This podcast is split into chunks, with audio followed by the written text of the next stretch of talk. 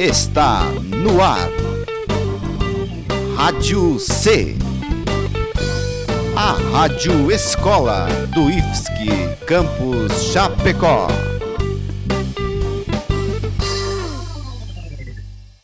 Olá, aqui é Mariane Teló. Meu nome é Wagner Dambrós. E eu sou Danielle de Castro. E essa é a primeira edição do programa Universo Literário.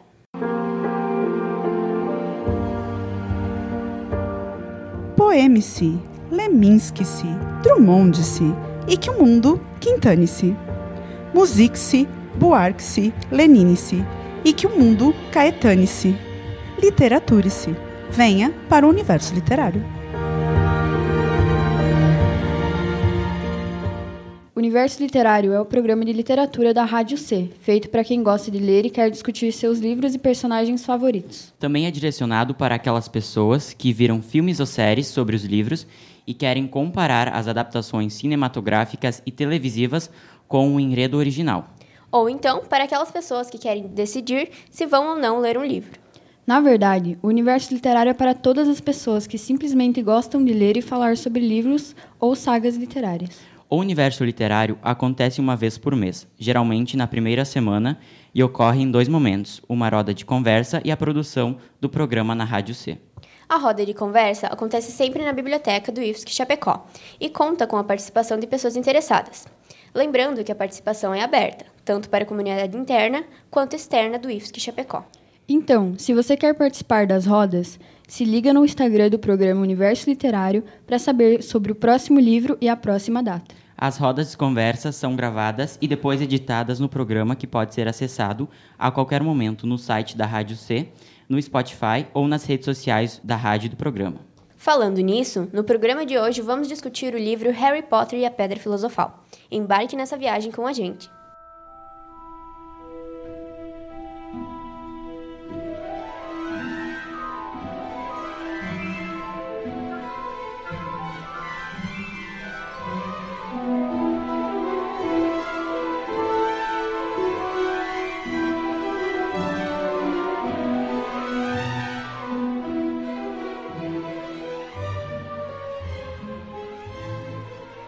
O livro Harry Potter e a Pedra Filosofal foi publicado em julho de 1997 na Inglaterra, mas sua tradução para o português saiu apenas em janeiro de 2000. Antes de conseguir publicar o livro pela Bloomsbury, porém, sua autora Jane Catherine Rowling passou por outras 12 editoras. Todas recusaram o livro por achar absurda a ideia de um bruxo adolescente. Mesmo a Bloomsbury, que aceitou a publicação, sugeriu que ela abreviasse o nome para J.K. Rowling, de modo a esconder do público que se tratava de uma autora mulher. Apesar dos percalços, era o início de uma grande saga literária traduzida para mais de 80 países e com mais de 500 milhões de cópias vendidas. Gente, vocês têm noção que isso significa que uma a cada 15 pessoas tem um livro da saga Harry Potter? Também significa que essa é uma história que acompanhou a infância e adolescência de muita gente. Mas não é um livro só para adolescentes. A própria autora disse que os livros foram pensados para qualquer um que quisesse ler, independente da idade. Além disso, os livros vão ficando cada vez mais complexos, à medida que o próprio Harry Potter vai crescendo. Vamos ouvir um pouco como foi o contato das pessoas com o universo literário de Harry Potter. Ele é meio que um sonho infantil de magia. Tipo assim, o mundo mágico, onde as coisas acontecem, É meio que a forma como a criança vê o mundo trazida para um mundo adolescente / infanto-juvenil. Eu não li o primeiro Harry Potter de cara. Eu comecei Harry Potter pelo cinema. Eu assisti os primeiros 3 filmes no cinema. E aí, depois disso, é que eu comecei a ler o Harry Potter. Eu comecei do 4º livro. Aí, depois que eu li o 6º, antes do último, eu disse, acho que eu vou ler os 3 primeiros, assim, já que eu tô devendo, né? E aí eu li de novo todos eles. Depois eu li o 7º e daí eu li de novo todos eles, porque eu fiquei em dúvida com algumas coisas que ela escreveu no 7º e disse, eu não lembro desse negócio, eu vou conferir se tu fez isso mesmo. Harry Potter pra mim, ele é uma evolução, pra mim, pra literatura em geral, porque eu tinha visto os filmes do Harry Potter e daí eu fiquei curioso, porque o universo não parecia tão completo naquelas cenas cinematográficas e eu pensei, deve ter alguma coisa a mais nesse universo que eu não conheço, então eu fiquei realmente muito curioso com os livros. Quando eu era muito pequeno, mas eu realmente gostei muito da história. Tanto que quando eu terminei de ler a saga, eu reli a saga mais umas 3 vezes. E Eu não sei, ultimamente eu tentei reler de novo, mas os primeiros livros, os três primeiros são muito infantis pra mim, mas é que não tava mais preparado para aquilo, porque eu já não pensava como Harry Potter. Por outro lado, o quinto livro, mais especificamente, que eu acho que é o maior, ele transforma aquele universo que ele era tão simples e tão fantasioso na mente de um garoto que se colocava na posição daquelas pessoas, e agora a gente já está ingresso nesse mundo bruxo. E esse mundo bruxo já faz parte da gente, como faz com maior naturalidade pro Harry. E com essa naturalidade já exposta, a gente consegue ter uma expansão do mundo muito boa. E o quinto livro, para mim, é o favorito. Ele expande a questão política. A saga, ela se fecha no sétimo com uma perfeição que, pra mim, são poucas histórias que conseguem dar a justiça ao personagem, que essa história consegue dar. Ai, gente, pra mim, Harry Potter é uma coisa libertadora, assim. Eu sempre fui muito bruxa, né? Apesar de não saber direito. É que, na verdade, como as versões traduzidas chegaram em 2000, o primeiro filme é de 2001, então, em seguida, já colou tudo, né? Pra gente, né? Que a gente até tava conversando, apesar da gente ter um pouco de diferença, a nossa geração era o Harry Potter, né? Eu fui ler o primeiro livro, eu tinha 11 anos, 12 anos. Eu acho que eu regulava de idade com o personagem na época, assim. Claro, depois, amadurecendo, assim, a coisa que eu mais amo em Harry Potter é o quanto ele é político, né? E o quanto ela tem sutilezas para falar de coisas muito fáceis de ler, assim. E acho que todo esse processo de desenvolvimento do próprio personagem, a coisa de tu descobrir um universo novo. Eu me lembro de ler e ficar pensando assim, gente, como assim as escadas se mexem? Gente, como assim existe um fantasma que anda por um castelo gigante? Eu pensava, como é que essa gente vai pra lá e fica meses dentro de um colégio, que é um castelo mal assombrado, que todo mundo tá bem tranquilo, sabe? Sei lá, tipo, eu estava esperando a minha carta chegar, entendeu? Eu tava muito de cara, assim, hashtag chateada. Ele não foi o livro, o personagem que eu conheci por conta própria. Foi o personagem que os meus amigos cheiram meu saco muito pra ler. Então, tipo, eu li ano passado alguns livros e vi alguns filmes. Mas o Harry Potter nunca foi um personagem qual foi o que eu mais gostei. Eu gostei muito do mundo que a autora fez. Nossa, o fantasma quase sem cabeça. Bah, foi um livro que ainda é algo que eu paro pra pensar, meu, isso foi uma história. E não foi uma história que foi só de uma pessoa. Foi uma história que todo mundo compartilha, uma história que, quem foi Harry Potter pra você? Você tem a sua história com Harry Potter, eu tenho a minha, ela tem dela. Eu acho isso muito incrível. Eu tive uma experiência assim, diferente de vocês, né? Eu conheci o Harry pelo cinema. E pra época, não sei se vocês têm memória, na taxinha vai ser muito jovem, porque nem eu nasci, tá? Na época do cinema, eles falavam muito de bruxas, eram pessoas ruins. Tinha um outro filme adolescente que eram umas bruxas mais rebeldes da escola, as diferentes, tá? Jovens bruxas já tinham estreado. Mas em questão de recurso tecnológico também era muito novo pra época, né? Então essa ideia que vocês estão falando dos fantasmas, de mostrar esse movimento deles, do jogo de xadrez também, né? Então eram recursos muito diferentes, aquilo chamou muito a atenção, vamos dizer assim, fiz parte dos que assistiram o filme e depois leram o livro. Percebe-se que as pessoas entram no universo de Harry Potter de diferentes maneiras e em diversos momentos de sua vida. Verdade, Mariane, para quem já entrou nesse universo literário ou ainda pretende entrar, vamos ver um breve resumo da história do Harry Potter e a Pedra Filosofal.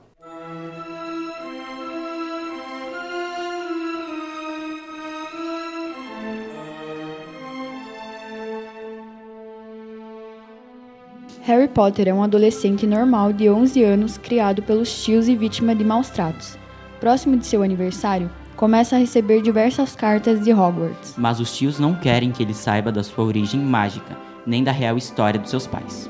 Apesar das tentativas de esconder a verdade, Harry descobre seu passado e, com a ajuda de Rúbeo Hagrid, prepara-se para entrar no mundo mágico da escola de Hogwarts. Após comprar os materiais necessários no Beco Diagonal, ele embarca na plataforma 9,5 em direção a Hogwarts. No trem, encontra Rony Weasley e Hermione Granger, que vão se tornando seus melhores amigos. Em Hogwarts, passa pela cerimônia de seleção e entra para a casa de Grifinória. Harry precisa se adaptar ao mundo mágico e, como em qualquer escola, frequentar diversas disciplinas, como herbologia, poções e feitiços. Também pratica esportes como vôo, em vassoura e quadribol. Ao mesmo tempo em que faz amigos e inimigos, aprende novas lições e estuda para as provas. Harry e seus amigos vão descobrindo os segredos sobre a Pedra Filosofal. E acabam se metendo em grandes confusões e tendo que enfrentar muitos desafios. Ainda bem que Harry tem o auxílio de Rony e principalmente de Hermione. E muita sorte também.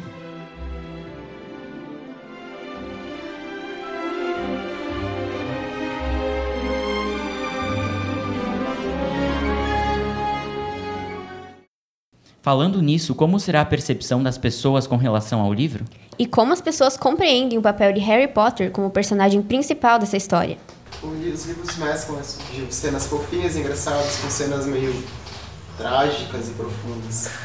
Tem uma cena mais ou menos assim que é como o espelho de Gisele. Tipo, acho que o Harry olha pra ele e ele vê os pais dele e tal, tipo, é bem tristinho. Eu recomendaria esse contraste mesmo, porque...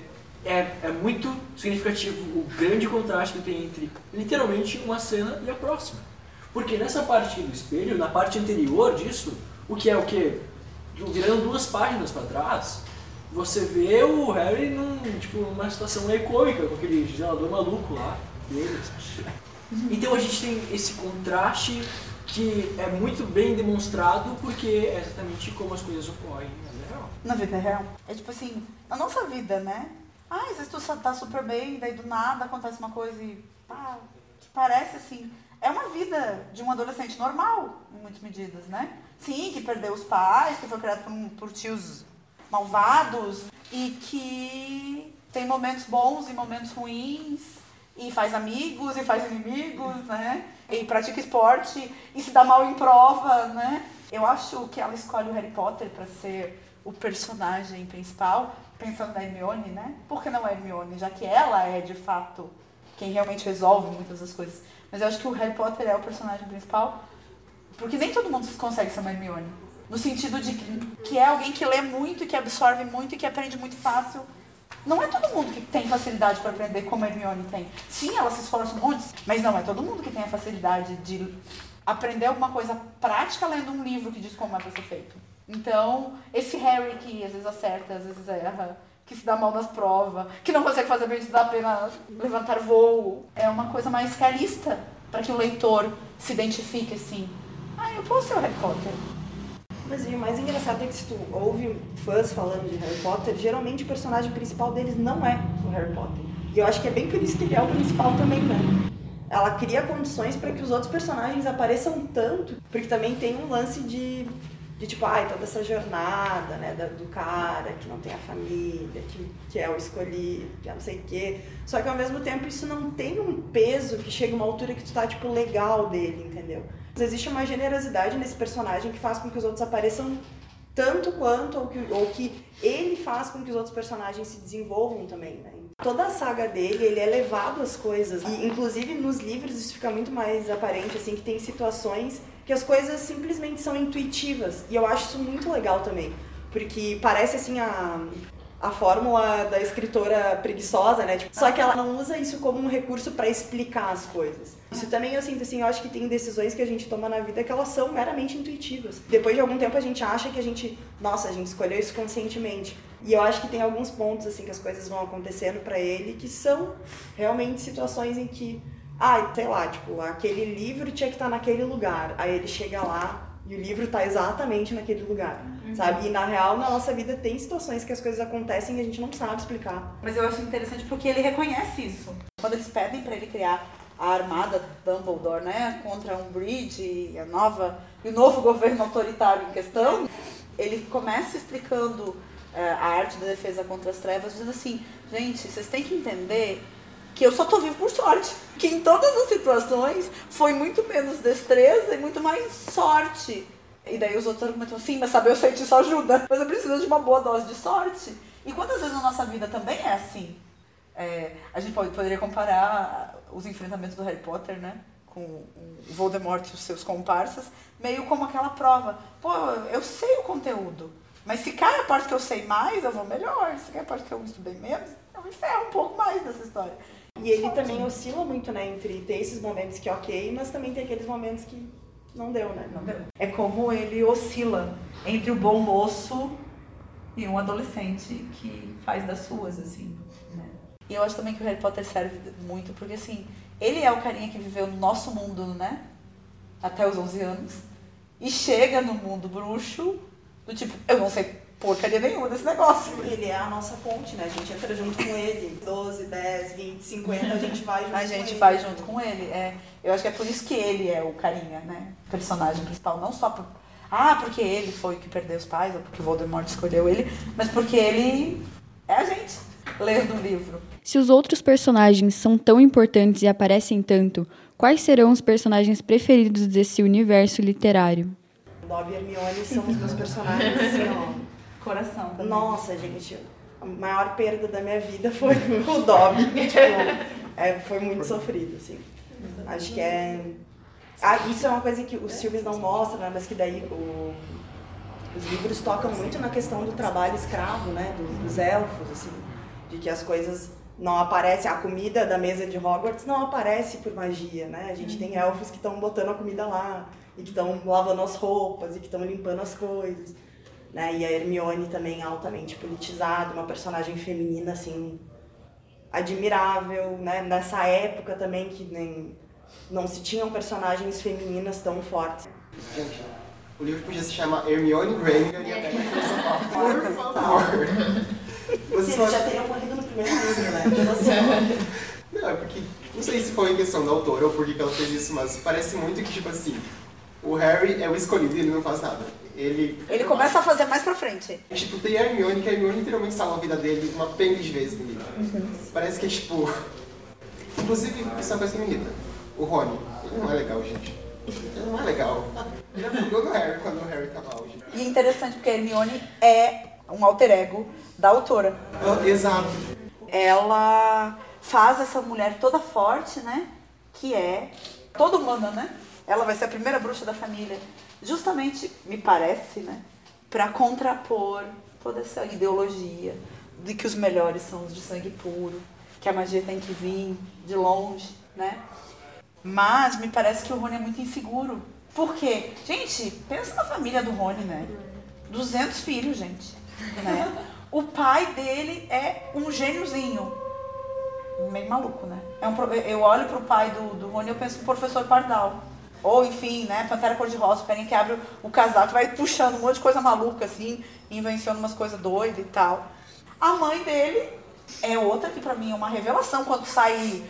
lutando por aí, porque eu achei que ela só sabia cuidar da casa. Achei um personagem também ótimo, assim. Ela é muito legalzinha, né? Ela é muito legal. E ela vira meio a segunda mãe do Harry, assim, né? Ou a única mãe que ele conheceu, né, na prática. Porque ele não lembra da outra. E, gente, é tantos irmãos, né?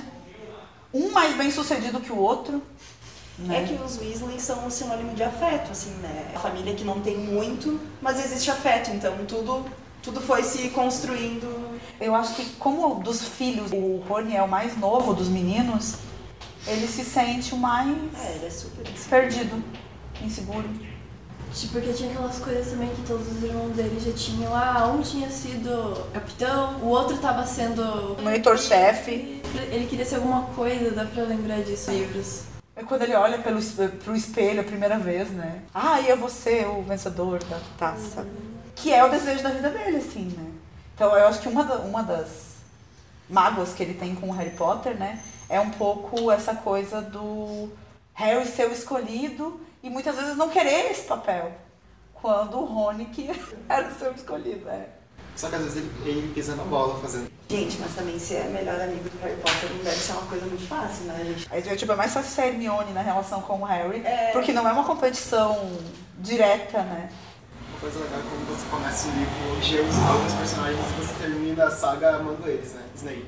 O personagem que eu olhei pra ele a primeira vez que eu assisti o filme, porque eu comecei com os filmes, depois eu li os livros. Eu olhei pra ele e disse, cara chato, por que você tá fazendo isso? Então você fica tipo... Afinal eu fiquei com raiva do Thiago Potter e a favor de Snape, gente. Não, no final a gente entende porque ele fez tudo aquilo, né? Exato. É. Mas enfim, tipo, o Snape era um daqueles personagens que me surpreendeu bastante no final da saga. Isso é uma coisa legal do livro, que eles, tipo assim, os personagens evoluíram. Eles, de fato, evoluíram. Outra coisa que eu acho interessante nessa coisa do Snape é como primeiras impressões podem estar erradas, né? Já quando a gente olha só pro primeiro livro, a gente já podia aprender que primeiras impressões podem estar erradas. Porque a gente passa o livro inteiro, né, achando que a culpa de que tudo que tá dando errado com o Harry é o Snape, e que o Snape tá ali como servo de Voldemort, e não era ele, né? E a gente continua duvidando do Snape. Agora, em alguns momentos as primeiras impressões vão estar certas. Exemplo, Umbridge. Mas algumas das cenas mais épicas vieram por causa dela, né? Tipo, quando os irmãos fazem aquele monte de artimanhas lá. Aquelas cenas são maravilhosas, gente. Sim. Agora repensando nessas cenas. Uau, que bom, eles estão abandonando o estudo formal, isso aí, boa sorte, vão seguir seus sonhos. E eles se deram bem, porque eles eram muito inteligentes, mas eles não queriam nenhuma daquelas carreiras tradicionais. Para aquilo que eles queriam, que era invencionar, né? Aquelas brincadeiras, eles já tinham aprendido o que eles precisavam. Tem um outro personagem que eu lembro, sim, que me surpreende muito num determinado ponto, porque eu não esperava aquilo dele, que é o Neville. É que o Neville, ele é um personagem muito quieto durante a saga inteira, e aquela ação dele, quando acontece, você fica chocado, né? Porque não é uma coisa que ninguém espera dele. Mas, ao mesmo tempo, é interessante, porque no primeiro livro, ele já tem uma ação de coragem. Porque ele tenta impedir os três de fugir. Quer dizer, de sair de noite, de novo, né? Pra ir lá pra sala onde tá a Pedra Filosofal. E... claro, Hermione, né? Neville. Na hora de vida dele faz... eu acho que é super compreensível que ele seja uma pessoa medrosa. Medrosa, né? Que é. Todo mundo sabe a história dele, da família dele. Que aí até eu volto para a questão política, né? Porque, claro, apesar da obviedade do Holocausto, né? E do Hitler e da questão do sangue puro, da limpeza, tem uma infinidade de relações e correlações com períodos autoritários de forma geral, né? Mas e com ditadura também. E os pais do Neville, eles são torturados, né? Nos livros, na verdade, os pais deles, tipo, estão em estado vegetativo numa clínica, e não reconhecem ele, sofreram torturas, né, indescritíveis, imperdoáveis. E aí, então, assim, tu imagina uma criança que foi criada por uma avó que sabe o histórico da família. Os pais dele, inclusive, representavam dentro desse contexto toda essa resistência, né, ao regime Voldemort, porque lutaram e foram pegos. E como é que uma criança que, tipo, não teve a chance de viver com os pais, porque foi tirado o direito dele de ser criado pelos pais dele por uma coisa extremamente violenta, não vai ser medrosa, né? Apesar de tudo, ele é todo sentimento, todo carinho, todo doação. E é o Neville que no primeiro livro ele recebe da avó a bola da memória. Gente, eu achei aquela passagem muito linda, que ele recebe da avó e o Draco pega a bola, né? E aquilo deixa o Harry muito irritado. O Neville podia ter sido o Harry, no sentido do universo literário, ele podia ter sido o Harry. Sim. Ele perdeu os pais por causa do Voldemort. Uhum. Essa ligação entre o Harry e ele, porque os dois não tiveram uma família, uhum, de fato. Uma das coisas que eu sinto falta nos filmes é essa explicação de que o Neville podia ter sido o escolhido, e que, na verdade, quem escolheu o Harry foi o Voldemort. E é aquela hora que Dumbledore fala, né? Mas é interessante, porque ele não escolhe o sangue puro, que era o Neville. Ele escolhe o que é mais parecido com ele, né? Que era o meio sangue, que era o Harry. Então, é bem interessante. Luna é maravilhosa. Luna é maravilhosa. A pessoa que pensa fora da casinha, né? E parece que a história dela é tão triste, né? Quando o Harry entra na casa dela, que eles estão sendo caçados, e o quarto dela tem a foto deles, escrito amigos. Gente, meu coração não aguenta esse tipo de coisa. Não, eu lembrei de um personagem que eu gosto dele, que no livro o Harry chama de Rúbeo, que é o Hagrid. Eu acho que o personagem é muito interessante, porque ele é um atrapalhado, mas ele tem um sentimento ali também, né? Porque você pensa como que é o glodita, né? A pessoa grande, toda cabeluda, foi expulsa da escola e tal. Mas eu gosto daquele sentimento que ele tem pelo Harry. Ele é muito coração. Eu tenho um outro personagem que...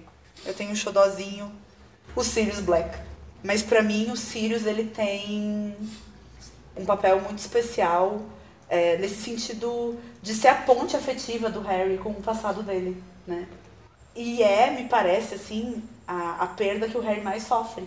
A J.K. Rowling consegue ser perfeccionista na forma como ela descreve o desespero que abala o Harry Potter quando ele perde a sua conexão com o passado. E perde de uma forma muito idiota, né? Porque ele tá lá, e ele passa, e ele não tá mais lá. Uma vida real coberta por uma magia, assim, né? Mas que é, tipo, um acidente de carro e a pessoa não tá mais.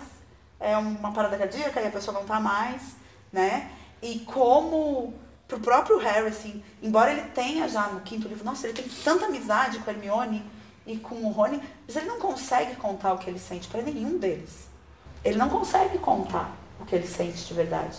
Né? E aí, às vezes, ele vai ficando raivoso, porque é a forma que ele consegue para expressar aquela dor absurda que ele está sentindo naquele contexto.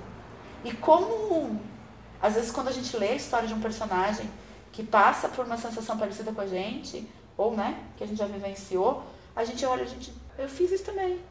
Ou eu me senti assim também, ou eu também agredi as pessoas quando eu estava triste. Então eu acho que o Harry Potter ele também serve num sentido assim, nessa fase que vocês estão, né, que é a fase da adolescência, vocês consigam visualizar situações. Pô, isso poderia acontecer comigo, de repente isso já aconteceu comigo. E eu posso me sentir igual o Harry Potter, eu posso me sentir ou igual a Hermione, ou igual o Rony, enfim. Mas até os tios do Harry, bem lá no finalzinho, eles ficam pessoinhas melhores. Primo é outro personagem surpreendente. Sim, do tipo, né? Apaguem as primeiras impressões. Primeiras, segundas, terceiras, né? É, foi difícil a gente chegar até lá. Não, é do tipo, qualquer um pode mudar, né? Mas tentem imaginar, será que qualquer pessoa, tendo sido criada pelo pai e pela mãe, né? Pelos Dursley, como o Duda foi, será que a gente seria muito melhor? Porque ele aprendeu a vida inteira que ele tinha direito a tudo e que o primo estava sempre sendo humilhado, estava ali para servir e tal. Cara, como é que alguém dessas vai ser humana, vai se colocar no lugar do outro, sabe? E não serve sentido se a gente pensar na Petúnia, né, na mãe dele também. Apesar de toda a mesquinharia, né, por causa da frustração, ela aceitou ele na casa dela. Assim. E a proteção sobre ele só permaneceu porque ela aceitou ele. Então, pode ser uma frustração, pode ser que tem um monte de rancor ali, né? Mas ainda assim, a ação importante ela fez. Sim, ele lembra tantas coisas para ela ruins, né? A associação dela com o planeta. Não que eu acho que é justificável, né? A forma como ela trata ele. Mas dá para entender um pouco, né? O posicionamento dela também. Com relação a essa história e esses personagens, vamos ver quais foram as cenas mais marcantes para os participantes da nossa roda. E vamos ver também como as pessoas perceberam a relação entre o livro e a vida real. Começa com Harry na casa dos tios. Eu penso, nossa, o Harry era muito maltratado pelos tios, meu Deus. Seriam, como posso dizer, pessoas infratoras até os tios deles, né? Pelo jeito que o trato dá uma de macho numa escada. Né? Aquilo não é humano, tudo bem que ele é um bruxo, mas não tem condições de vida, né?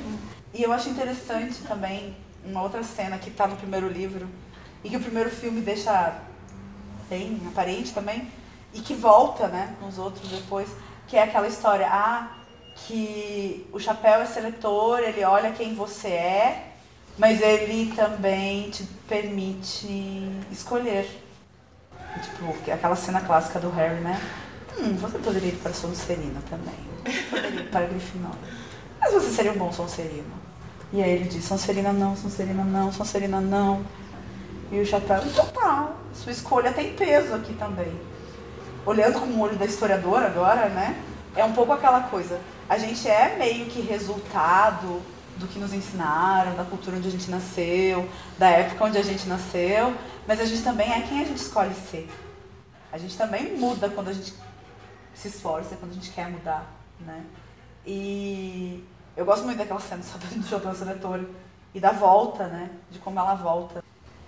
É uma das coisas que eu sinto um pouco dos livros todos, né? Não só do primeiro. É que Grifinória e Sonserina aparecem um monte. Sim. E as outras casas aparecem assim muito... Nossa. E aí os sites, o Pottermore, Potterish, eu gosto bastante porque eu simpatizo muito com as outras casas também. Tem uma parte que, falando toda essa história e tal, que o Harry ele tem a opção de dar pro Rony uma porção de sorte, se eu não me engano. E o Rony ele começa a fazer tudo tipo, dá tudo certo, mas tipo, o Harry nunca deu aquela poção. Agora, pra parar pra pensar, às vezes você não precisa que alguém fale pra você, não, isso aqui tá certo, você pode ir pela sua intuição e tudo vai estar numa boa.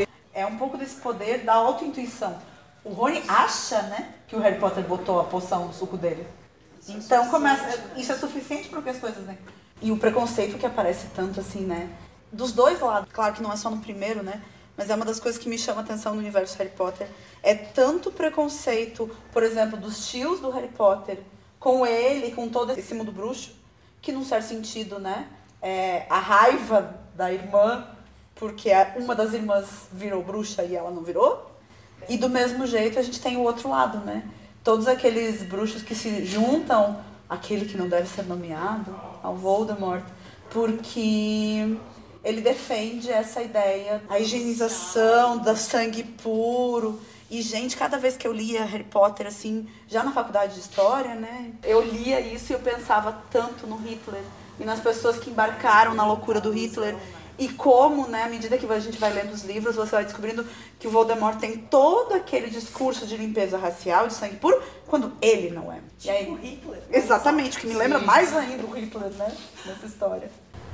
É que nem a analogia dos dementadores à depressão, né? Cara, eu, apesar de ser muito nova, a primeira vez que eu li a descrição do que era um dementador, eu realmente percebi que aquilo se tratava de depressão, assim. Que as coisas, que quando eles estão perto as coisas ficam frias e a gente não sente mais nada, e aquilo é assustador e ao mesmo tempo fica num estado de inércia. E aquilo ali chega a te dar uma angústia, porque o dementador, ele é a representação da depressão, daquele fundo do poço, de alguém que te suga as energias, que tira a tua essência, que torna as coisas todas sombrias, assim.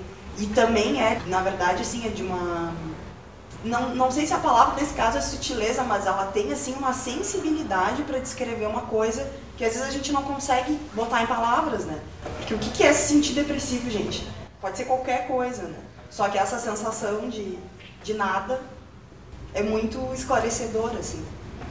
Então, dementadora, a gente lembra que nós apelidamos mentira-chefe de dementadora, né? Porque quando ela chegava perto da gente, sugava. Tem várias pessoas, né? Que a gente pode dar o nome. Porque tem aquelas características de esvaziar a gente, né? Deixar a gente pra baixo e tal. Talvez ela tenha passado uma situação assim, né? Com alguém. Pois então, agora eu fiquei curiosa, Wagner. Em que será que a autora se inspirou para escrever esse universo literário?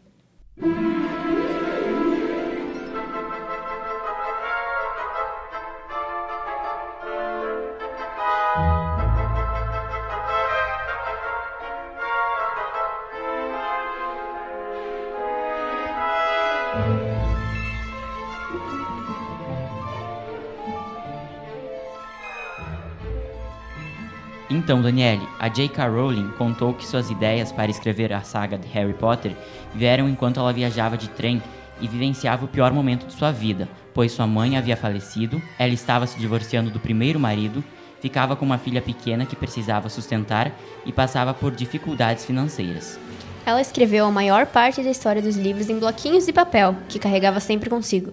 Apesar de ver sua história repetidamente rejeitada, não desistiu e continuou tentando. Ainda bem, pois hoje a saga de Harry Potter é um grande sucesso internacional. A autora, inclusive, já foi premiada diversas vezes pelos livros e por suas ações humanitárias. E sua maior tristeza foi o fato de sua mãe não ter conseguido ver esse sucesso todo. Mas a inspiração também vem do cotidiano da autora.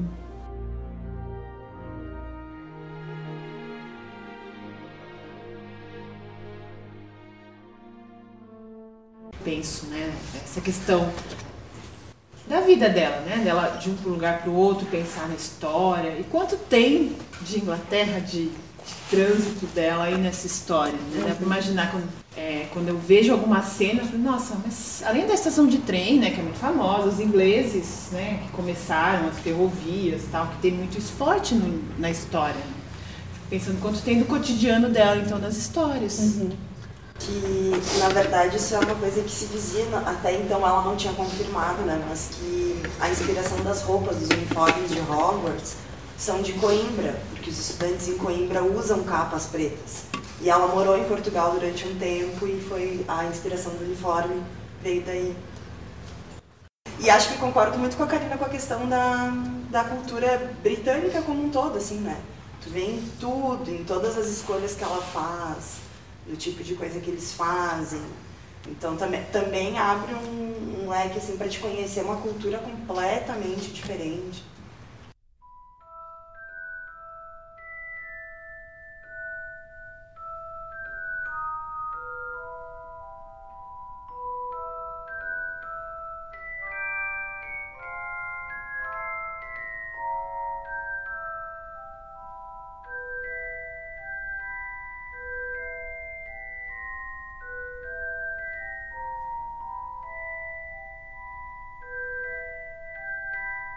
De toda essa conversa, percebe-se que o universo literário de Harry Potter vai muito além do personagem principal e seus melhores amigos. Pois é, Mariane, a saga do Harry Potter compôs inicialmente 7 livros, mas há várias expansões desse universo literário. Em primeiro lugar, quase simultaneamente ao lançamento dos livros no Brasil, ocorreram as adaptações cinematográficas da obra. Em geral, as produções cinematográficas foram bastante fiéis e conseguiram dar conta das complexidades da história, mesmo reduzindo os detalhes. Como complemento à história, há a série Biblioteca de Hogwarts, com livros usados pelos alunos, como Animais Fantásticos e Onde Habitam, Quadribol através dos séculos e Os Contos de Beedle, o Bardo. Posteriormente, também, foi produzida uma peça teatral que se passava com gerações dos filhos de Harry e seus colegas. A peça virou um 8º livro, Harry Potter e a Criança Amaldiçoada, escrito em colaboração com o dramaturgo Jack Dronne. E atualmente está sendo produzida uma nova série de filmes anteriores ao período de Harry Potter, cujo personagem principal é Newt Scamander, o autor do livro Animais Fantásticos e Onde Habitam. Os roteiros também vêm sendo publicados no formato de livro. Mas também não podemos esquecer que a J.K. Rowling deixou muita liberdade de criação para os fãs. Por isso temos sites que também expandem esse universo, como Potterish, Armada Potterina e Pottermore. Então, se você é fã, não pode deixar de acessar. E se ainda não é, vai lá conferir quantas informações maravilhosas estão disponíveis.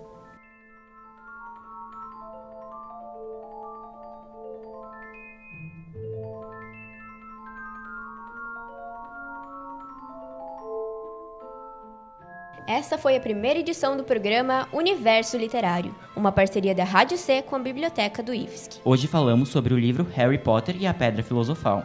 Não perca a nossa próxima edição, que discutirá o livro Jogos Vorazes. A roda de conversa acontece na primeira semana de outubro. Se liga! Lembrando que vocês sempre podem indicar os livros que gostariam de discutir no universo literário, através das nossas redes sociais. E também podem indicar os livros que vocês gostariam de ver na biblioteca do IFSC Chapecó. As sugestões podem ser feitas pelo Sofia Web ou presencialmente, na caixinha que fica no balcão da biblioteca.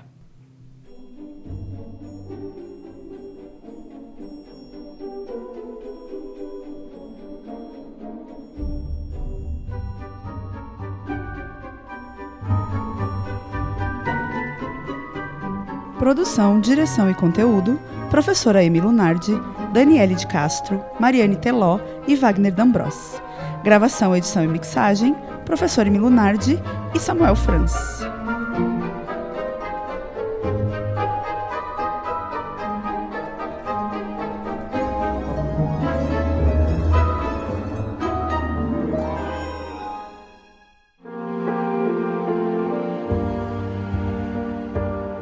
Poeme-se, Leminski-se, Drummond-se e que o mundo quintane-se. Musique-se, Buarque-se, Lenine-se e que o mundo caetane-se. Literature-se. Venha para o universo literário.